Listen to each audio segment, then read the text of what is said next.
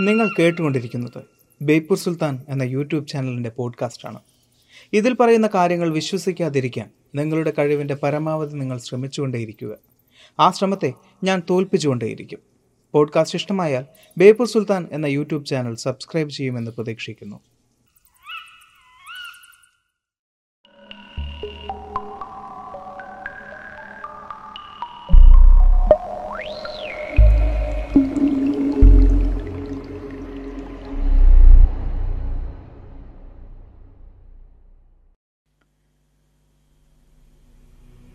അന്ന് പകൽ മുതൽ ആകാശം മൂടിക്കെട്ടിയിരുന്നു. വൈകിട്ട് നിർത്താതെ മഴ പെയ്തു തുടങ്ങി. പതിവിലും നേരത്തെ അവൾ ഉറങ്ങാൻ കിടന്നു.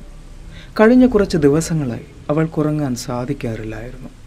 സാധാരണ പോലെ അവൾ തിരിഞ്ഞും മറിഞ്ഞും കിടന്നു. കണ്ണടയ്ക്കുമ്പോൾ അവളുടെ മനസ്സിൽ അവളെ ഭയപ്പെടുത്തുന്ന ഭീകര ദൃശ്യങ്ങൾ മാത്രമായിരുന്നു. എന്നാൽ അർദ്ധരാത്രിയുടെ ഏതോ യാമത്തിൽ അവൾ ഉറക്കത്തിലേക്ക് വഴുതി വീണു. തന്റെ കാലിലേക്ക് എന്തോ ഒരു തണുപ്പ് പടർന്നു കയറുന്നത് പോലെ തോന്നിയിട്ടാണ് അവൾ ഉറക്കത്തിൽ നിന്നും ഉണരുന്നത്. അവൾ താൻ കിടക്കുന്ന ഇടം മെല്ലെ പരതി നോക്കി. അവിടമാകെ നനഞ്ഞ് തണുത്തിരുന്നു.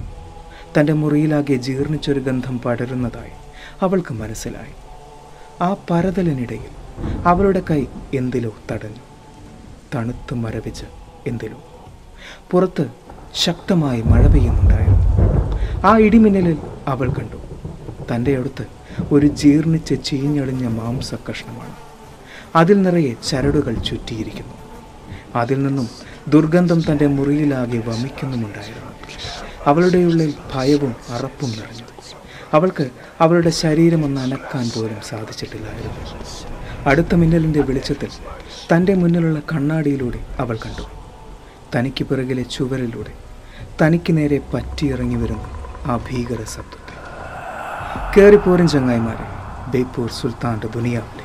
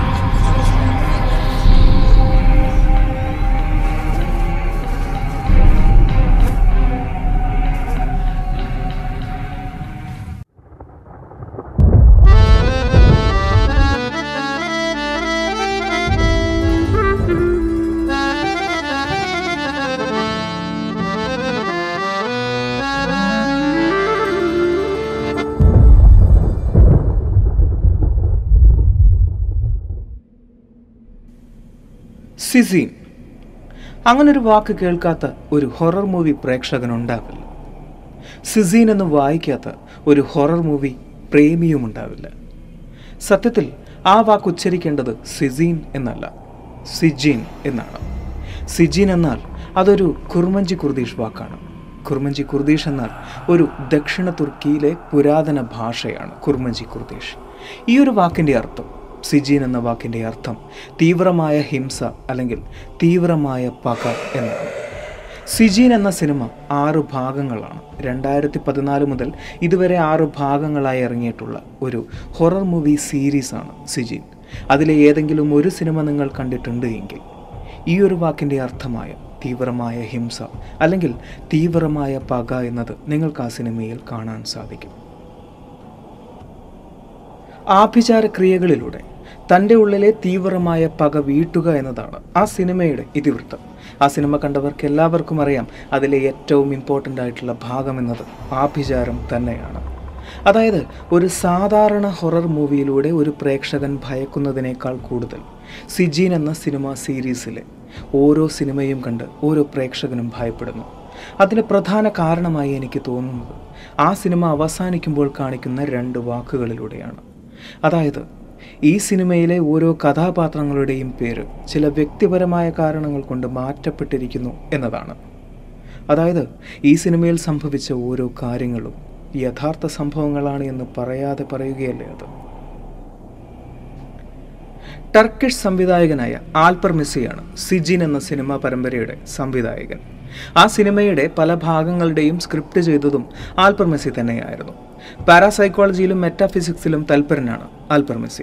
അതുകൊണ്ട് തന്നെ അദ്ദേഹത്തിന്റെ പല സിനിമകളിലും ഈ ഒരു സ്വഭാവം നമുക്ക് കാണാൻ സാധിക്കും. രണ്ടായിരത്തി ഏഴിൽ പുറത്തിറങ്ങിയ മെസ്സി സംവിധാനം ചെയ്ത മുസാലത്ത് എന്ന് പറയുന്ന സിനിമ ലോക സിനിമയിൽ തന്നെ പ്രശസ്തി ആർജിച്ച ഒരു ടർക്കിഷ് ഹൊറർ സിനിമയാണ്.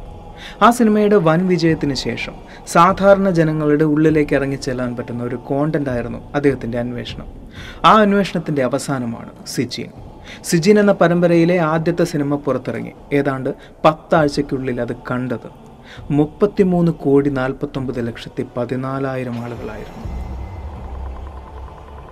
താൻ ചെയ്യാൻ പോകുന്ന സിനിമ ഓരോ പ്രേക്ഷകന്റെയും ഉള്ളിലേക്ക് ആഴ്ന്നിറങ്ങുന്നവയായിരിക്കണമെന്നും തുർക്കിയിലെ ഓരോ വ്യക്തിയുടെയും ഉള്ളിൽ ഭയം വിതയ്ക്കുന്നതായിരിക്കണമെന്നും അദ്ദേഹം തീരുമാനിച്ചുറപ്പിച്ചിരുന്നു. അതിനുവേണ്ടിയുള്ള ദീർഘകാലത്തെ അന്വേഷണത്തിനൊടുവിൽ അദ്ദേഹം ചെന്നെത്തിയത് പുരാതന ദക്ഷിണ തുർക്കിയിലെ ആഭിചാര ക്രിയകളിലായിരുന്നു. അന്നുവരെ ലോക സിനിമയിൽ മറ്റുള്ളവരിലേക്ക് ഭയം വിതച്ചിരുന്ന വെയർവോൾഫുകളും വാമ്പയറുകളും ഡ്രാക്കുളയുമെല്ലാം തട്ടിപ്പാണ് എന്നും ഫിക്ഷനാണ് എന്നും സങ്കല്പങ്ങളാണ് എന്നും പറഞ്ഞ് തള്ളിക്കളഞ്ഞിരുന്ന തർക്കിഷ് ജനതയ്ക്ക് മുമ്പിൽ സിജിൻ ഒരനുഭവമായിരുന്നു. പറഞ്ഞൊഴിയാൻ സാധിക്കാത്ത ഒരനുഭവം. ആൽബർ മെസ്സി ഉറപ്പിച്ചു പറയുന്നു അദ്ദേഹം നമുക്കായി ചിത്രീകരിച്ച ആറു സിനിമകളും അദ്ദേഹം കേട്ടറിഞ്ഞ അനുഭവങ്ങളായിരുന്നു എന്ന്. സിജീൻ പരമ്പരയിലെ ആദ്യത്തെ സിനിമയിൽ ചില കാര്യങ്ങൾ പരാമർശിക്കുന്നുണ്ട്. അതായത് ഖുറാനിലെ നൂറ്റി പതിനാല് അധ്യായങ്ങളിൽ രണ്ട് അധ്യായങ്ങളിലായി സിജിൻ എന്ന വാക്ക് പരാമർശിക്കുന്നുണ്ട് എന്ന്. അതിന്റെ കൂടെ ആഭിചാരക്രിയകളിൽ ഇരകളായവരിൽ പ്രവാചകനായ മുഹമ്മദ് നബിയും ഉൾപ്പെട്ടിരിക്കുന്നു എന്ന്. ഖുറാനിലെ എൺപത്തിമൂന്നാം അധ്യായമായ അൽ മുത്തഫിഫിനിൽ സിജിനെ കുറിച്ച് പരാമർശിച്ചിട്ടുണ്ട്. അതിൽ പറയുന്നത് ഇങ്ങനെയാണ്. നിസ്സംശയം ദുർമാർഗികളുടെ രേഖ സിജീനിൽ തന്നെയായിരിക്കും. സിജീൻ എന്നാൽ എന്താണെന്ന് നിനക്കറിയാമോ? അത് എഴുതപ്പെട്ട ഒരു ഗ്രന്ഥമാകുന്നു. ഖുറാനിൽ പറയുന്നത് സിജിൻ എന്നാൽ എഴുതപ്പെട്ട ഒരു ഗ്രന്ഥമാണ് എന്നാണ്. അതായത് പാപികളുടെ പേരെഴുതപ്പെട്ട ഒരു ഗ്രന്ഥമാണ് സിജിൻ എന്നാണ്. എന്നാൽ അറബിക്കിൽ സിജിന് മറ്റൊരർത്ഥം കൂടിയുണ്ട്. ആ അർത്ഥം നരകത്തിലെ ഏറ്റവും ഭീകരമായ ഒരിടമാണ് സിജീൻ എന്നാണ്. മരണത്തിനു ശേഷം മനുഷ്യൻ ചെന്നെത്തുന്നത് സ്വർഗത്തിലോ നരകത്തിലോ ആണ്. പുണ്യം ചെയ്ത ആളുകൾ സ്വർഗത്തിലും പാപം ചെയ്ത ആളുകൾ നരകത്തിലുമാണ് എന്ന് മതങ്ങൾ പറയുന്നു.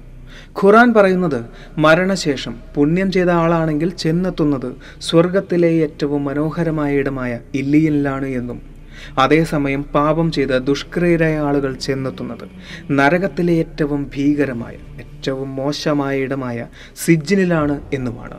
ഇതൊക്കെ പരക്കെയുള്ള വിശ്വാസങ്ങളാണ് എങ്കിലും പുരാതന ടർക്കിഷ് ജനതയ്ക്ക് മറ്റ് ചില വിശ്വാസങ്ങൾ കൂടിയുണ്ടായിരുന്നു അതായത് മരണശേഷം സിജിനിലേക്ക് തള്ളപ്പെട്ട ദുഷ്ടാത്മാക്കളെ ആവാഹിച്ച് ആഭിചാരത്തിലൂടെ ഭൂമിയിലുള്ള മനുഷ്യർക്കെതിരെ പ്രയോഗിക്കാവുന്ന ഒരായുധമാക്കി മാറ്റാമെന്ന് അവർ വിശ്വസിക്കുന്നു.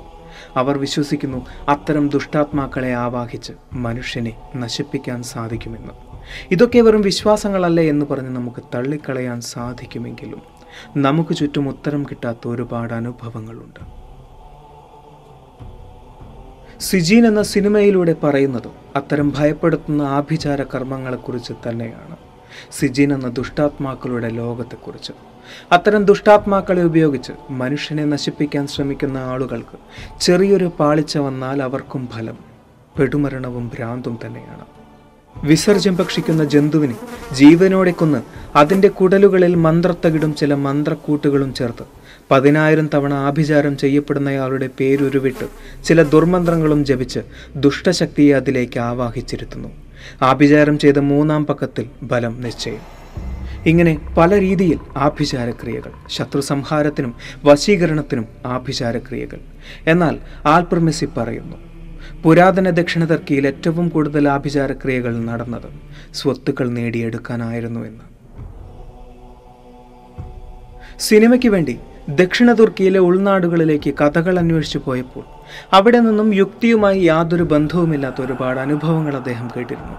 അത്തരം അനുഭവങ്ങൾ പറയുന്നവരുടെ മുഖത്ത് പ്രകടമായിരുന്നു. ആ കാലങ്ങളിൽ അവർ എത്രത്തോളം ഭയന്നിരുന്നു എന്ന്. അത്തരം ആഭിചാര കർമ്മങ്ങൾക്ക് ബാക്കിപത്രമായി ഒരുപാട് കുടുംബങ്ങൾ ഇന്നും തുർക്കിയിൽ ജീവിച്ചിരിക്കുന്നുണ്ട് എന്ന് അദ്ദേഹം പറയുന്നു.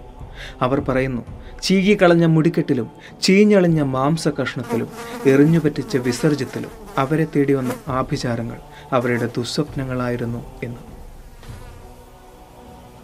ഭാരതത്തിലും പ്രാചീനകാലം മുതൽക്ക് തന്നെ മന്ത്രവാദത്തിനും ആഭിചാരത്തിനും ഒരു പ്രത്യേക സ്ഥാനം തന്നെ ഉണ്ടായിരുന്നു.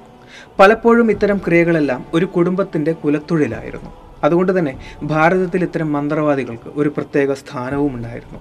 ഇത് വരുന്ന തലമുറയിലേക്ക് കൈമാറി കൈമാറി പോയത് നാടോടി കഥകളിലൂടെയും പുരാണങ്ങളിലൂടെയും തന്നെയാണ്.